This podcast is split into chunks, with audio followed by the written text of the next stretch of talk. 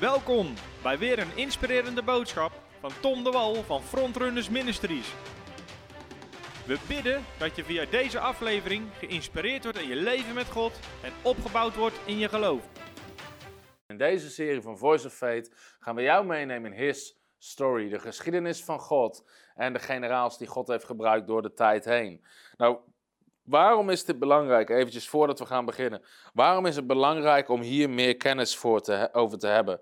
Nou, ten allereerste, als we hier dingen van horen, dat, als we al die verhalen horen, dan zorgt dat voor geloof in ons hart. Het zorgt voor geloof in ons hart. De Bijbel zegt in Openbaring negentien vers tien, de, het getuigenis van Jezus is de geest van profetie. Een simpelere vertaling zegt, getuigen van Jezus is profeteren. Getuigen van Jezus is profeteren. En eigenlijk als we horen alle getuigenissen die Jezus deed in de levens van dit soort mannen en vrouwen, dan is dat eigenlijk een profetie dat Jezus dat ook wil doen in ons leven. Als we kijken naar Smith Wigglesworth, en hij is een groot man van geloof. Op een gegeven moment zieken genazen, blinden konden zien, doven konden horen, doden werden opgewekt. Maar als je zijn verhaal leest, hoe simpel het begonnen is, gewoon dat hij een hart had voor God en een hart had om mensen beter te zien maken, dat hij altijd mensen naar genezingsdiensten toebracht en hielp om daar te komen, tot op een dag de prediker niet opkwam dagen en iedereen tegen hem zei, Smith, waarom ga jij niet preken en bidden voor de zieken? En Smith Wigglesworth zei, joh, ik? Weet je, dat is niks voor mij. Maar uh, er was niemand anders, dus hij deed het en God bewoog machtig en zo is zijn bediening begonnen. Het zijn normale mannen en vrouwen die een bijzondere inzet hadden voor God. En die God op, door, uiteindelijk op een bijzondere manier gebruikt werden door God. Maar dat bouwt geloof in onze levens. Het laat je zien wat kan. En uh, misschien ken je het verhaal wel van Roger Bannister en het verhaal van de four minute mile. Jarenlang dacht, was het gewoon wetenschappelijk onderzocht. Het was onmogelijk om één mijl, dus één komma zes kilometer, te rennen binnen vier minuten. Ze hadden het onderzocht met wetenschappers. Nog nooit iemand had het gedaan. Ze zeiden, het is onmogelijk. Totdat op een gegeven moment Roger Bannister, hij rende één mijl binnen die vier minuten. En hij doorbrak die grens. En nu, vandaag de dag, jaren en jaren later, weet je wel, is, het, is die standaard zo ver uh, verlaagd dat sinds die tijd al iets van twaalf of weet ik veel, twintig keer dat wereldrecord verbroken is, nog, nog veel lager. Maar, maar het was nodig dat iemand het doorbrak en liet zien wat mogelijk is. En dat zien we in de levens van deze mannen en vrouwen van God, van de zendelingen, degenen die opwekking brachten, de genezingsevangelisten. Zij lieten zien wat mogelijk is voor de rest van het lichaam van Christus. Dus je moet je voorstellen, stel je voor, weet je, er is nog niemand preekt in de kerk over genezing. Je weet helemaal niks over genezing. En dan lees je in je Bijbel, leg handen op zieken en ze zullen genezen. Weet je, als niemand het ooit heeft gedaan, ja, of waarvan jij weet, niemand onderwijst het, niemand doet het, weet je, dan is het heel lastig om daar geloof voor te hebben. Je hebt geen enkel voorbeeld. Maar deze mannen en vrouwen van God zijn ons voorgegaan en die hebben eigenlijk, die zijn voor ons uitgegaan en hebben laten zien, het kan, wat God zegt is waar. En daarom zegt de Bijbel in Hebreeën zes vers twaalf, daar zegt de Bijbel dat we niet traag moeten worden, maar navolgers moeten zijn van hen die door geloof en geduld de belofte ontvangen hebben. Nou, deze boeken staan vol met verhalen van mensen die door hun geloof en door hun geduld enorme beloftes van God ontvangen hebben. En de Bijbel zegt dat wij navolgers moeten zijn van hen. Dus als wij dit onderwijs gaan pakken, weet je, het gaat echt iets doen. Ik onderwijs het ook op onze parttime Bijbelschool, waar we dit jaar ongeveer honderdtien mensen hebben zitten. Gisteren hadden we de laatste open avond met ongeveer honderdtwintig mensen in de zaal. Waarvan waarschijnlijk honderdtien mensen echt de school gaan volgen. Misschien nog meer. Je kan je, dit was de laatste week. Dit is de laatste week dat je aan kan melden. Maar um, weet je, als ik dit onderwijs ook op Bijbelschool, dan zie je dat het echt iets, het maakt echt iets los. Want het is voor heel veel mensen vaak totaal nieuw. Weet je, en het is belangrijk ook dat we leren van het verleden. Dus de eerste reden is, als we hier kennis over hebben, dan... Dan bouwen we geloof, daarnaast leren we van het verleden. De Bijbel zegt in het boek Richteren op een gegeven moment dat er een generatie kwam in Richteren twee... die niet vertrouwd was met de Heer en wat de Heer voor Israël had gedaan. En daardoor begonnen ze te doen wat slecht was in de ogen van de Heer. Er stond een generatie op die niet vertrouwd was met wat God in het verleden had gedaan. Wij moeten weten wat God heeft gedaan in het verleden. Dat we vertrouwd raken met de wegen van God. Met wat God doet, hoe God beweegt, wie God gebruikt. Waardoor dingen goed gingen, waardoor dingen fout gingen. Want als er nu een generatie ontstaat die dat niet meer weet, dan, uh, dan zorgt het ervoor dat we gaan doen wat goed is in onze eigen ogen. In plaats van doen wat God al jarenlang doet en daarin meebewegen. En soms heb ik een min of meer zorgen voor mijn generatie, omdat als je kijkt naar de oudere generaties nu in Nederland, uh, denk even aan een Jan Sjoerd Pasterkamp bijvoorbeeld, zijn generatie. Die generatie, die hebben mannen en vrouwen van God die in deze boeken staan nog gekend. Denk aan het Theo Osborne, uh, denk aan Catherine Coolman. Uh, weet je wel, zij, zij hebben nog met hun opgetrokken. Ze hebben de wonderen gezien, hoe God hun gebruikte. Uh, maar mijn generatie, weet je, we, we hebben dat soort voorbeelden niet meer. Die, die zijn aan het wegvallen. En daarom is het tijd dat wij beginnen op te staan. En dat wij de Catherine Coolmans en de Oral Roberts en de, weet je, en, de, en, de, en de mannen en vrouwen van God van deze tijd worden. Maar daarom is het wel belangrijk dat we weten wat God in het verleden al gedaan heeft, zodat we daarop aan kunnen haken. Dus dat is ontzettend belangrijk. En daarnaast zorgt het voor lijn om te zien wat God aan het doen is. Als je alleen maar kijkt nu naar jouw leven, waar jij leeft, de plek waar jij leeft, de tijd waarin jij leeft, dan kan je denken, joh, wat is God aan het doen? Maar als je in één keer je focus een stuk wijder haalt en eens even kijkt, wat heeft God de afgelopen tweeduizend jaar gedaan? Dan zie je dat het een tijdlijn is die je gewoon stuk voor stuk, stuk kan invullen, stap voor stap. En dat God echt een plan heeft wat hij aan het uitwerken is. Het is Gods meesterplan. En als we daar kennis van krijgen, dan zien we in één keer wat God aan het doen is. En dan snappen we in één keer waar is God mee bezig en ook waar gaan we naartoe. En dat zorgt ook voor heel veel onwetendheid. Want soms wordt er wel eens gezegd dat charismatische kerken, Pinksterkerken of vooral evangelische kerken uh, geen lange traditie hebben of geen lange uh, geschiedenis hebben. En dan wordt dan, weet je wel, sommige kerken zeggen, ja, we bestaan al veel langer. Nou, de charismatische kerk, de Pinksterkerk, is de oudste kerk die er is. Waarom? Dat is de kerk die Jezus, en nogmaals, het gaat maar niet om denominaties of, of stromingen. Maar, weet je, hoe begon de kerk? De kerk begon in Handelingen hoofdstuk twee, waar God zijn geest uitstort op honderdtwintig mensen. En de Bijbel zegt, vanaf die dag werden de mensen aan de gemeente toegevoegd. En in die kerk, de kerk van Handelingen, spraken mensen in tongentaal. Ze bewogen in de gaven van de geest. Wonderen en tekenen gebeurden. Weet je, dat was de kerk van Handelingen. Dus de allereerste kerk was een charismatische kerk. Charismata betekent gave van de geest. De allereerste kerk was een kerk die functioneerde in de gave van de geest. De allereerste kerk was een ga- kerk die functioneerde in tongentaal. Die functioneerde in wonderen en tekenen. Waar de kracht van God aanwezig is. Iedere keer als de Bijbel zegt, er werden mensen toegevoegd aan de gemeente. Dan was dat vanwege de wonderen en de tekenen die er gebeurden. Dus de charismatische kerk heeft de langste kerkgeschiedenis die er is. Het is de kerk die begon in Handelingen. Het was een charismatische, heilige geestkerk. Vol vuur, vol geloof en vol kracht. Weet je, dat is, dat is geloof ik de kerk. En het maakt mij niet uit welke stroming je zit. Maar iedere kerk zou een kerk moeten zijn vol vuur, vol geloof, vol kracht. Waar de gaven van de geest maximaal functioneren. En dus het is belangrijk een beetje om te weten, Uh, Uh, waar komen we nou vandaan, zoals we hier vandaag de dag uh, zitten? Wat is de geschiedenis daar naartoe gelopen? En inderdaad, wat Daniel zegt, die mensen die voor ons zijn gegaan, zij hebben de wedloop gelopen en nu is het aan ons. Daarom zegt de Bijbel in Hebreeën hoofdstuk twaalf, hou je ogen gericht, ten eerste op Jezus, maar weet ook dat er een wolk van getuigen is, mensen die ons voorgegaan zijn. En zij zitten nu te wachten op wat wij doen. Als je ons trouwens wil helpen om meer mensen te bereiken, deel deze uitzending, dat we steeds meer mensen Um, bereiken. Heel leuk vanuit Oosterhout en um, van allerlei plekken. Super. Goed om te zien.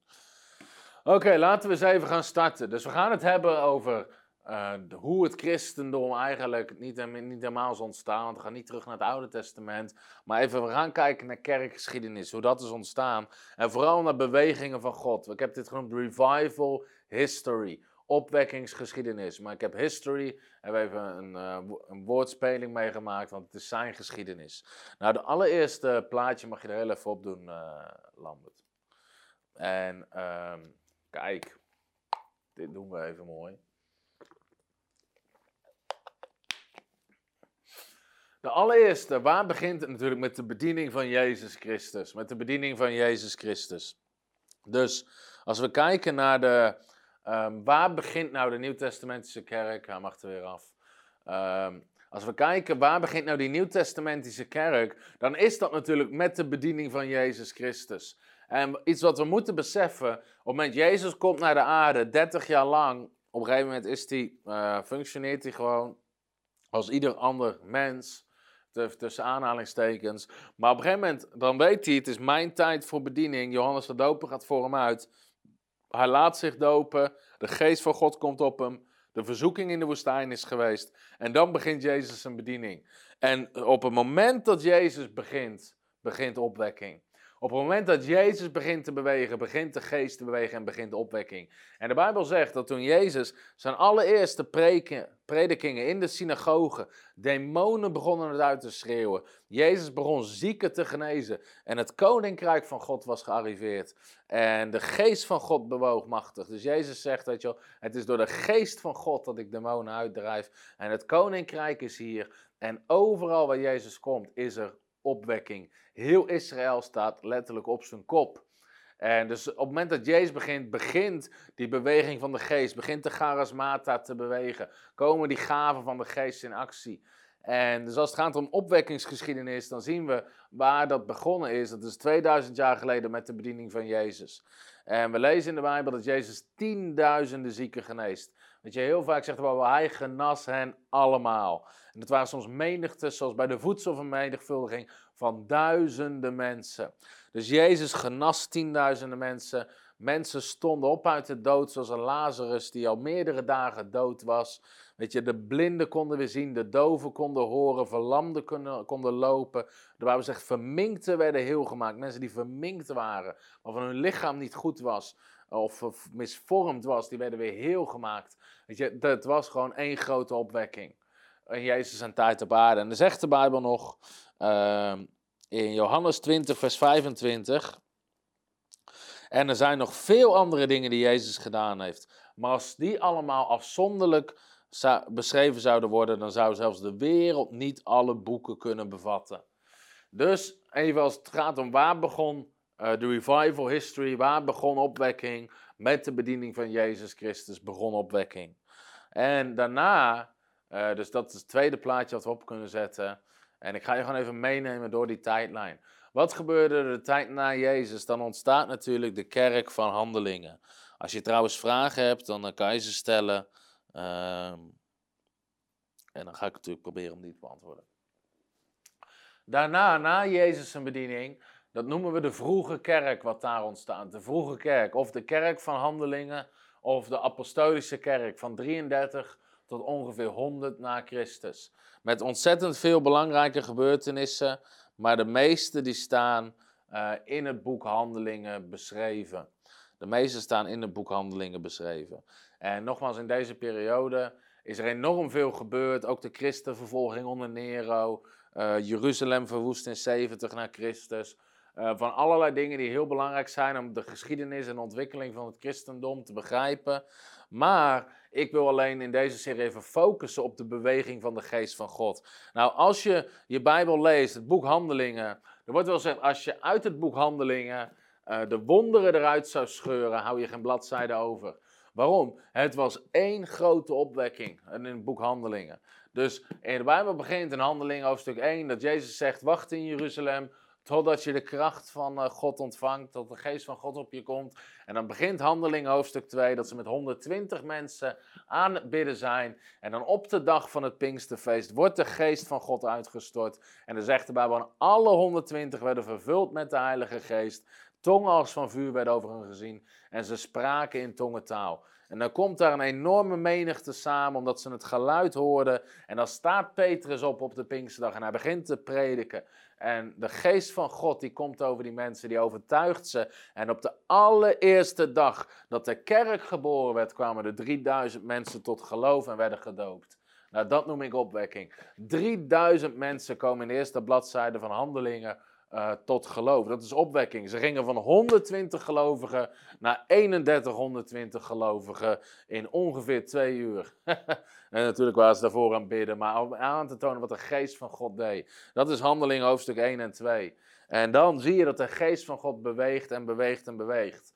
En um, dat de religieuze leiders opstaan, want die proberen het tegen te houden. Maar je kan de geest van God niet stoppen. Het is onmogelijk om de geest van God te stoppen. En dat is iets wat we ook gaan zien in deze lessen. In Handelingen hoofdstuk drie, dan uh, staat die verlamde man, uh, de kreupele man wordt genezen. Handelingen hoofdstuk vier moeten ze verantwoording afleggen voor de, voor de Sanhedrin. En dan in Handelingen hoofdstuk vijf wil ik even een tekst lezen om aan te tonen hoe machtig God bewoog. En dat is Handelingen hoofdstuk vijf, vers veertien. En dat staat, en er werden steeds meer toegevoegd. Nou, waaraan werden die toegevoegd? Aan de gemeente, die in de Here geloofden. Menigte, zowel mannen als vrouwen. Hier zegt de Bijbel dat er hele menigtes tot geloof kwamen. Dat ging vaak over duizenden mensen. Net zoals de menigte bij de voedselvermenigvuldiging. Hele menigtes kwamen tot geloof in Handelingen. Zodat zij zieken naar buiten droegen. En op de straten en op bedden en op ligmatten legden. Opdat wanneer Petrus voorbij kwam, ook maar zijn schaduw op iemand van hen zou kunnen vallen. En ook de menigtes uit de steden en de omgeving kwamen gezamenlijk naar Jeruzalem. Men bracht zieken en hen die onreine geesten hadden. En ze werden allemaal genezen. Ze werden allemaal genezen. Kijk, dit, deze tekst heb ik net gelezen. Maar dit is wel interessant. Kijk, de Bijbel zegt hier, de hele menigtes kwamen uit de steden naar Jeruzalem toe. Dus hele menigtes. Duizenden mensen brachten hun zieken, brachten ze naar Jeruzalem. De schaduw van Petrus genassen. En de Bijbel zegt, en ze werden allemaal genezen. En menigtes werden aan de Here toegevoegd. In andere woorden, er is totale opwekking op dat moment. Weet je, de geest van God wordt uitgestort. Handelingen hoofdstuk zes tot en met acht lezen we over bijvoorbeeld Philippus en Stefanus, die het evangelie verspreiden en de, de tegenstand die begint te komen.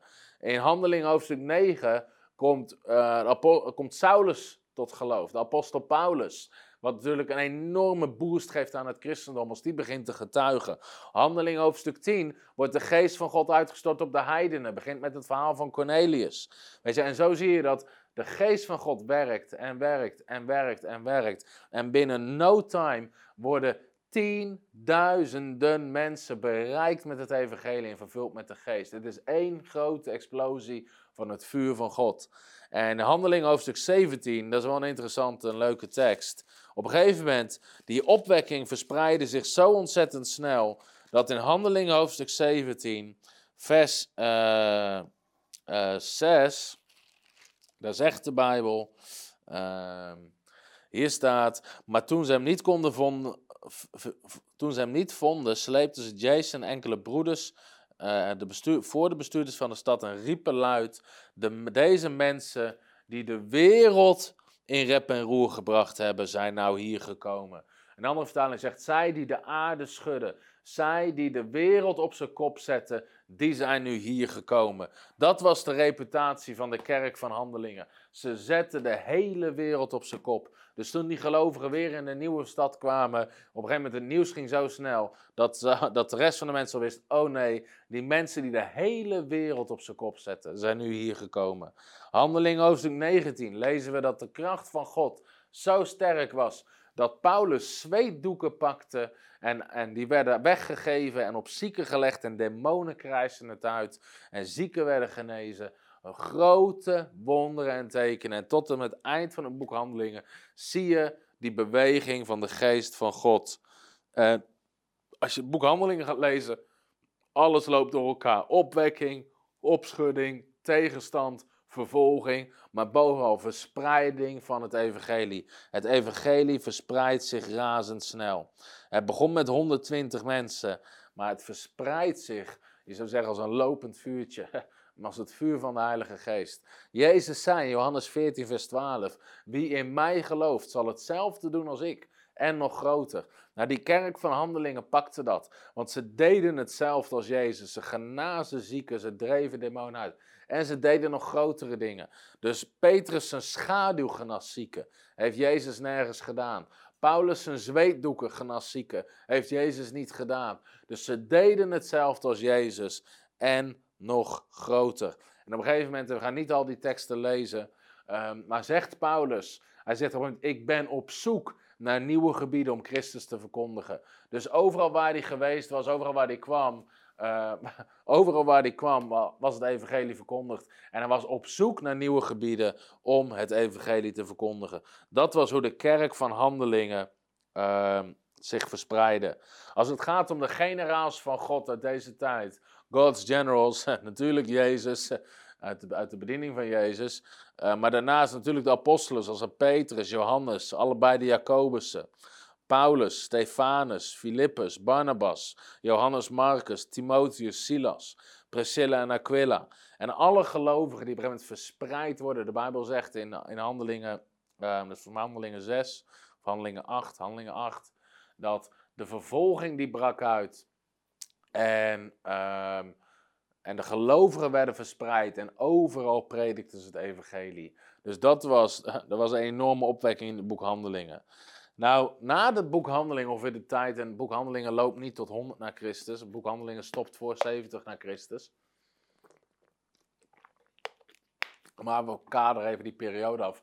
Daarna pakken we even de periode om te zien hoe eigenlijk opwekking bijna verminderd of gedoofd wordt. En dat gebeurt in de periode van honderd tot driehonderdvijfentwintig na Christus. En nu mag hij er wel op. En dat noemen we de Antonicene kerk. En deze periode van de kerk betekent letterlijk voor Nicea. En dat gaat eigenlijk over de uh, geschiedenis van het vroege christendom tot en met uh, het, de, de vergadering die daar plaatsvond. En je ziet daar een paar plaatjes van mannen van God die op een gegeven moment trouw bleven aan het evangelie. Um, maar in deze tijd gaat het over, uh, op een gegeven moment is er een belangrijke vergadering om de eenheid van het christendom te bevorderen. En dat is die vergadering van Nicea. En dus dit noemen we de Antenicene kerk en dat betekent eigenlijk voor Nicea. Dus de periode voor Nicea. En hier gebeuren wat uh, interessante dingen. Want wat gebeurt er in deze periode? Daar zie je eigenlijk dat de geest van God en de werking van de geest van God mindert. En dat ligt niet aan God. God wil altijd werken met zijn geest. God wil altijd wonderen doen. Het ligt aan de mensen die hem beperken. Want in het boek Handelingen lees je dat er uh, enorme vervolging uitbreekt. Saulus, die eerst christenen vervolgde, werd later de apostel Paulus. Maar gelovigen werden massaal vermoord. En ook in de periode na Handelingen uh, met Nero, die christenen als fakkels in zijn tuin neerzetten. Uh, christenen werden in de, voor de leeuwen gegooid. Christenen werden gruwelijk vervolgd in die tijd. Het gekke is bijna dat vervolging nodig lijkt te zijn in de kerk. En dat zie je al in Handelingen. Op een gegeven moment, Jezus zegt in Handelingen één vers acht... Wacht tot de geest van God over je komt, want dan zul je getuigen van mij zijn in Jeruzalem, Judea, Samaria, tot aan het uiteinde van de hele wereld. Alleen er gebeurt, op een gegeven moment de geest van God wordt uitgestort, maar ze blijven met z'n allen in Jeruzalem. Weet je, er gebeurt niks. Er zit geen, ze worden niet gepusht, ze worden niet, niet uitgezonden. En dan zegt de Bijbel, toen de vervolging uitbrak, en er staat in Handeling acht...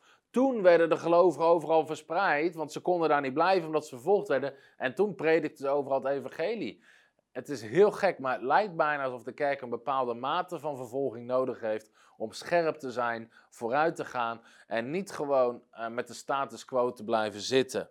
Maar omdat in deze periode, omdat er zo'n heftige vervolging was, wat wil de kerk gaan doen? Wat natuurlijk een logische reactie lijkt, ze wil zich gaan organiseren, ze wil allemaal kleine groepjes gelovigen samenvoegen tot één grote sterke groep, want dan sta je sterker tegen de vervolging. Maar je kan je voorstellen, als je allemaal groepjes gaat samenvoegen, dat moet georganiseerd gaan worden. Dat moet geregeld gaan worden, dat moet gecontroleerd gaan worden. En eigenlijk zie je dat er steeds meer menselijke controle in die groepen begint te komen, waardoor steeds meer beweging van de geest van God weggaat. En dat is een hele interessante les. Hoe meer menselijke controle, hoe minder beweging van God. Hoe meer menselijke controle, hoe minder beweging van God. Dus de christenen gaan zich organiseren om tegen vervolging op te staan.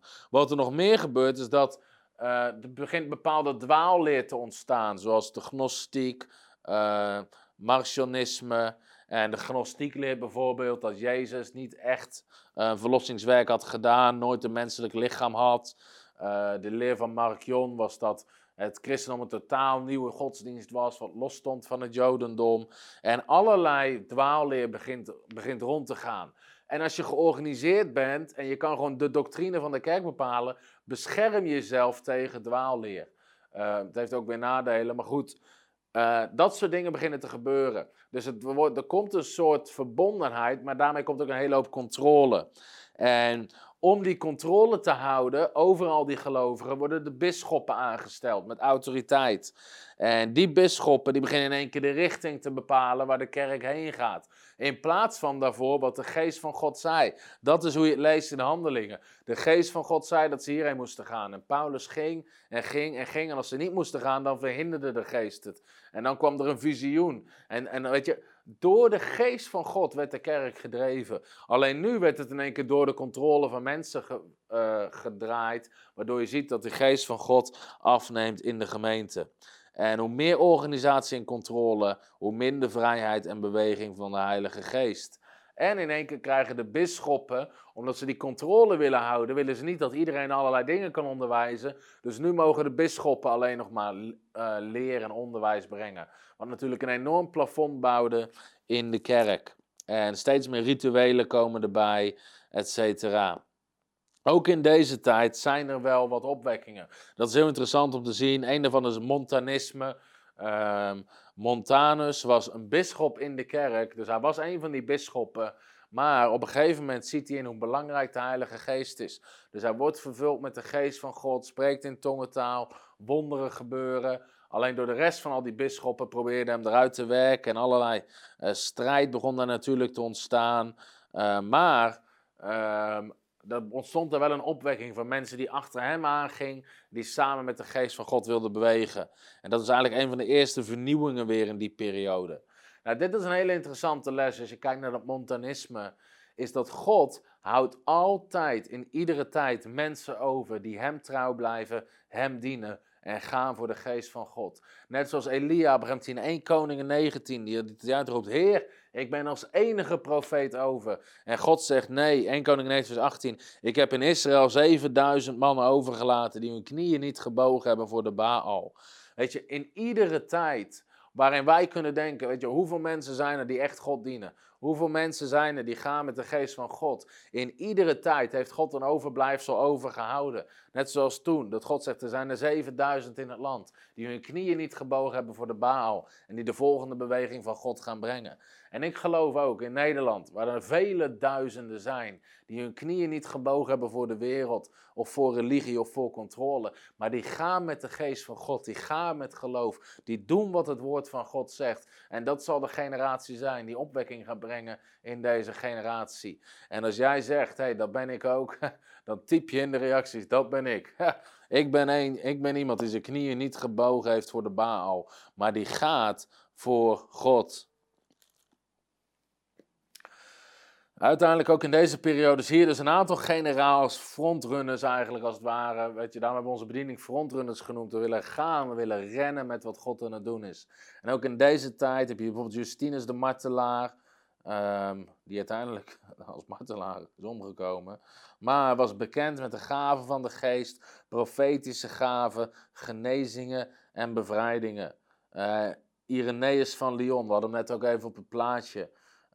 Um, Ook hij uh, schrijft over uh, tegen gnostiek, maar dan zegt hij, hij bewijst dat Jezus echt is door de wonderen en tekenen die vandaag nog verricht worden. Duivels worden uitgedreven, er zijn visioenen, profetieën, zieken genezen. En hij schrijft nog in die tijd, doden worden opgewekt. En overal spreken mensen in tongentaal.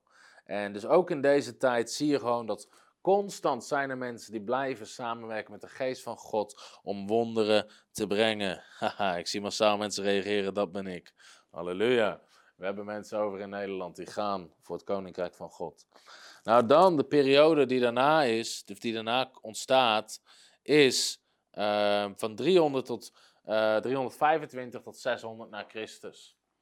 En ik heb het even genoemd, Constantijns bekering en de gevolgen daarvan. Dus net hebben we gezegd, die andere periode duurde tot driehonderdvijfentwintig voor die vergadering. En dit is eigenlijk de periode vanaf die vergadering. En eigenlijk gebeurt er in deze periode, zie je dat het christendom, omdat het zich gaat organiseren, meer gaat vermengen met de staat, met, uh, met de politieke macht, met de bestuurlijke macht van het land. En op een gegeven moment komt er een brief die vrijheid geeft aan godsdienst. En dat was in driehonderdelf, was eigenlijk in het hele land was er vrijheid voor godsdienst. Dus iedereen was gewoon vrij om te geloven wat je wilde en te doen wat je wilde, zonder dat je vervolgd zou worden daarvoor. Wat natuurlijk in principe positief is. Maar ik zei net al, het lijkt alsof vervolging bijna nodig is om scherp te blijven. Maar uiteindelijk draait dat zich om dat, uh, omdat christendom meer invloed krijgt op de politiek, dat er niet alleen vrijheid is voor godsdienst, maar zelfs speciale gunst voor christenen.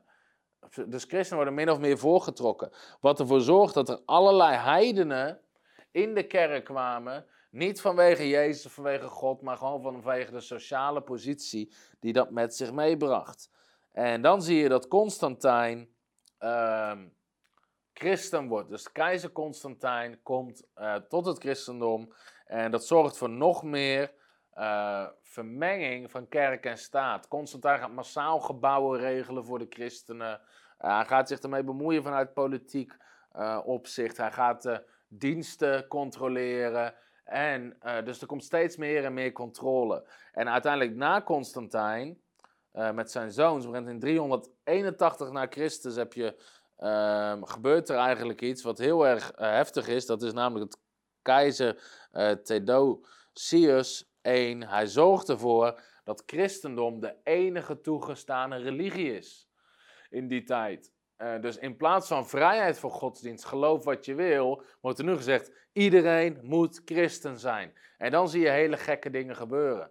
Onder andere wat hier begint te gebeuren, is dat massaal kinderen gedoopt worden. Dus hier zie je de kinderdoop beginnen, omdat, omdat je christen moet zijn, kan je net zo goed maar vast je kinderen laten dopen.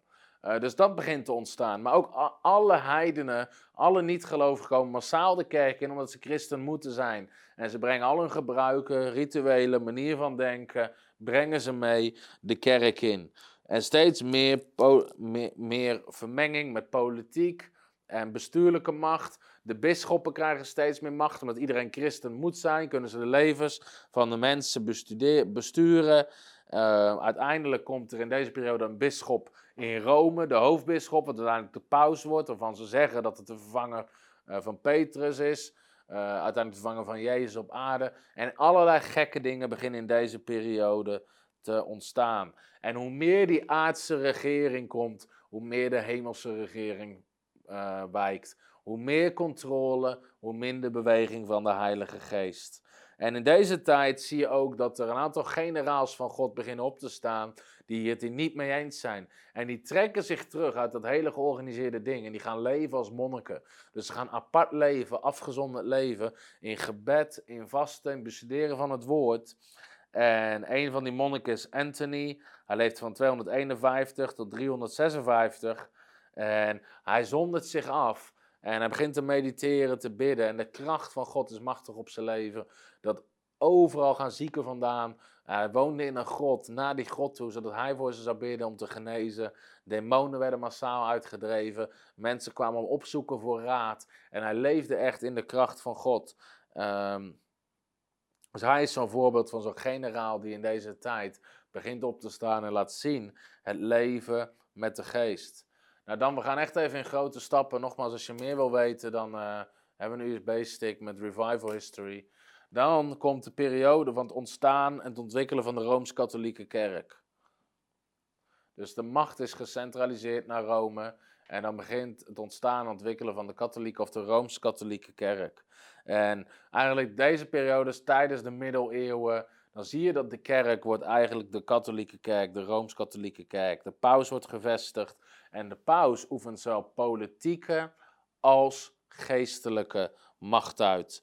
Uh, ze verzamelen belasting, sturen het leger aan en stellen leiders aan. Dus de kerk is eigenlijk in totale controle van het land. En het gaat veel meer over bestuurlijke macht dan over geestelijke macht. En het bekende verhaal misschien van deze tijd, dat Thomas Aquinas in Rome komt om de kerk te bezoeken. En dan laat de paus hem alle rijkdom zien um, die, ze, die de katholieke kerk heeft. En dan zegt de paus tegen hem, je ziet dat de kerk niet langer meer kan zeggen, zilver en goud hebben we niet. En dan refereert hij natuurlijk aan wat uh, Petrus en Johannes zeiden in Handelingen hoofdstuk drie vers zes. En dan zegt Thomas van Aquinas, die reageert dan en dan zegt, dat klopt, maar de kerk kan ook niet langer zeggen, sta op en wandel. Dus er was natuurlijke macht en rijkdom ingekomen, maar alle geestelijke rijkdom en kracht was eruit gegaan. En een briljante reactie, maar de kerk kan niet langer zeggen, sta op en wandel. Nou, in deze tijd zijn dus nog wel die monniken die zich apart hebben afgezonderd, die wandelen in de kracht van God, want God houdt altijd een overblijfsel over. Maar zelfs dat, uh, die monniken gingen ook weer organiseren in kloosters, uh, weet je, ook daar zie je het alweer afnemen. Maar er waren nog steeds mannen of vrouwen van God. Uh, vanaf deze tijd zie je pas dat ziekte wordt gezien als zegen om de ziel te heiligen. Tot die tijd kwam die leer niet voor in de kerk. Dus pas honderden jaren in het christendom begint die dwaalleer zich te vestigen in de kerk, waar we nu nog steeds moeite voor moeten doen om mensen uit te leggen dat God ziekte niet gebruikt om jou iets te leren, dat ziekte niet van God komt. Nou, de katholieke kerk krijgt bizarre misstanden. Denk aan het afkopen van zonde, dus het kopen van uh, aflaten. Je moest gewoon betalen om je zonde te vergeven. Je moest betalen om je te laten dopen, je kinderen te laten dopen. Als je het niet kon betalen, werd gezegd dat je kinderen naar de hel gingen of terugkwamen als een insect op de aarde. En een van de dingen die de Rooms-Katholieke Kerk doet, is ze nemen de Bijbel weg van de mensen. De diensten gaan alleen maar in het Latijn en het is verboden voor mensen om een Bijbel te hebben. En afgelopen zondag ja, sprak ik in een kerk in een katholiek gebied. En na de dienst kwam er nog een vrouw naar me toe en die vertelde me. En dus dit is nu. Die zei, toen ik jong was, tot en met toen ik opgroeide, was het altijd verboden in onze katholieke kerk om een Bijbel te hebben. Dus er werd altijd gezegd, de gewone mensen hebben geen Bijbels nodig. Dus ze mocht geen Bijbel lezen. En dus dat is, dus de katholieke kerk verbiedt mensen om een Bijbel te hebben. Ze stellen op heel veel plekken bisschoppen aan om gebieden politiek en geestelijk te overzien. En heel veel van die bisschoppen hadden zelf niet eens een Bijbel. Het waren gewoon bestuurlijke mensen. En die beginnen mensen allerlei fabels te vertellen die niet, die niet gecontroleerd kunnen worden. Dus je ziet ook vaak dat in die tijd mensen geloofden in de meest gekke dingen, van trollen in het bos. Want hadden de bisschoppen ze verteld om ze bang te maken. En die mensen hadden geen Bijbel en die konden gewoon niks controleren. Uh, en de kerk had de macht om je uit de kerk te zetten, vogelvrij te verklaren. Daarmee had je geen identiteit meer, geen recht meer, geen bezit meer. En mocht iedereen je gewoon doden zonder gevolgen. Dus dat was de manier waarop de kerk op een bizarre manier bestu- be- bestuurd werd. En, en natuurlijk, vandaag de dag is de katholieke kerk totaal anders dan toen. Maar uh, ik heb het voorrecht om over heel de wereld te spreken. En soms in gebieden, ook in het buitenland, waar de katholieke kerk nog steeds ontzettend regeert. En daar zie je dat eigenlijk dat denken er soms nog heel veel in zit.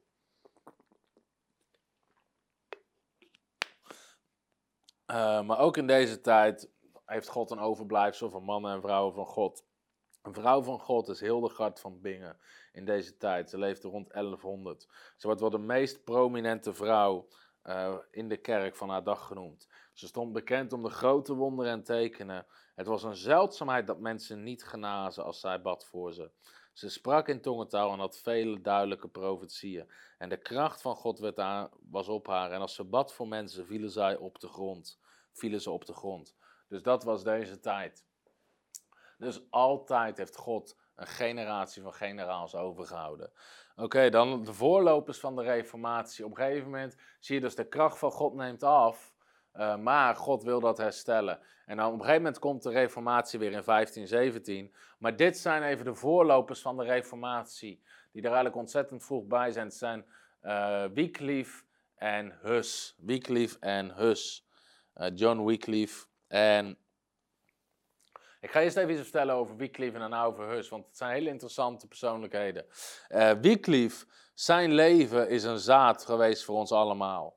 Zijn leven is een zaad geweest voor ons allemaal. Hij heeft zijn leven letterlijk gezaaid. Hij is, um, hij is gruwelijk vervolgd ook. Maar um, Wycliffe zijn grootste openbaring, eigenlijk is heel, klinkt heel gek, maar hij vond dat alle mensen het recht hadden om God persoonlijk te kennen.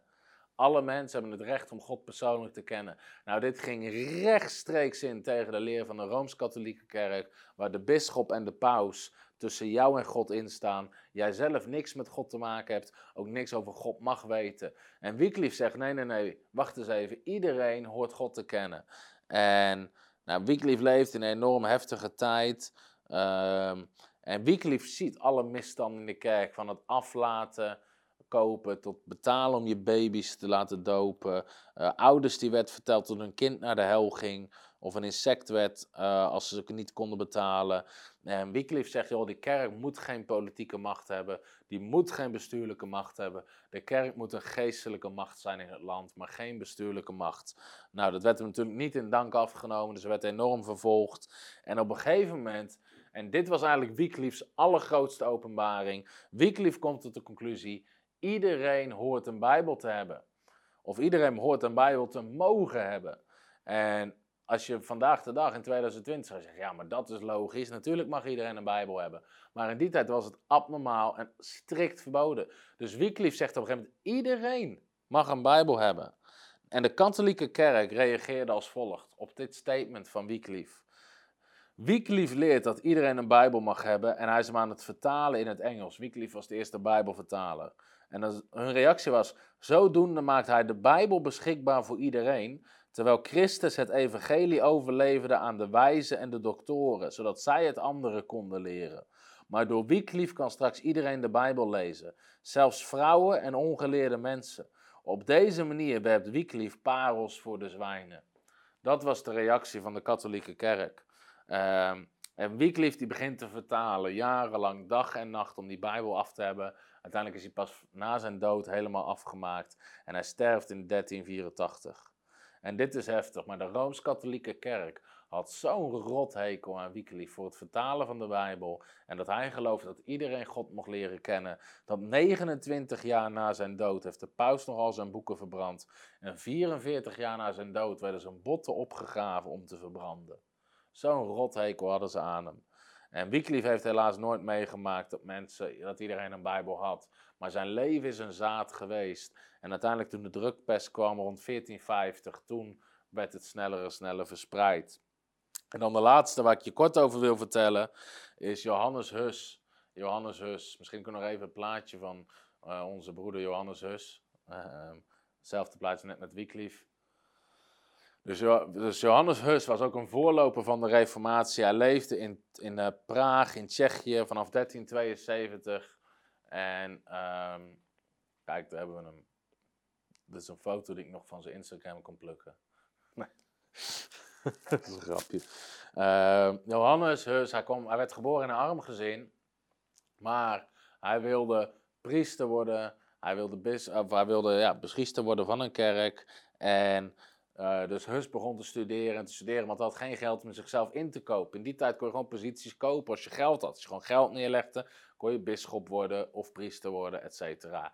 Maar hij kan dat niet, dus hij moet keihard gaan studeren om dat te worden. En tijdens zijn studie komt hij de werken tegen van Wycliffe. En hij begint de werken te lezen van Wycliffe.